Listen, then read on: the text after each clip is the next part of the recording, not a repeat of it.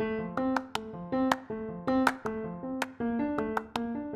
ラストレーター漫画家の和田忍です。このラジオでは5分ぐらいで私がやってよかったことをお勧めしています。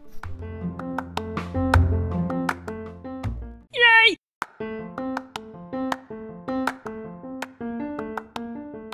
たくさん真似をしてみることをおすすめということですが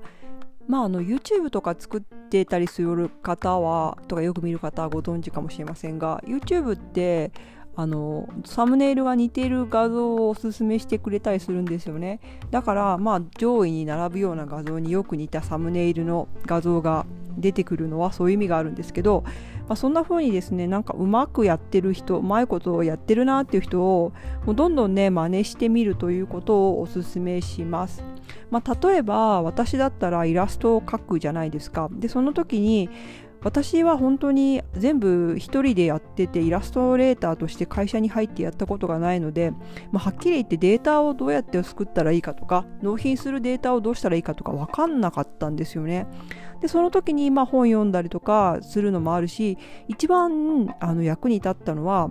Adobe の、えっと、ポートフォリオサイトとかあと Adobe のそのクリクリエイティブクラウドとかでイラストレーターのデータをね1個ね買うんですよ。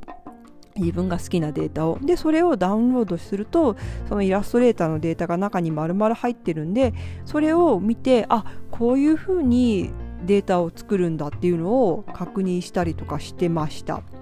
じゃないとあの、まあ、プロの人がどうやって作業してるのかっていうのは、まあ、あの買えるものならそんな高いものでもないので買ってみて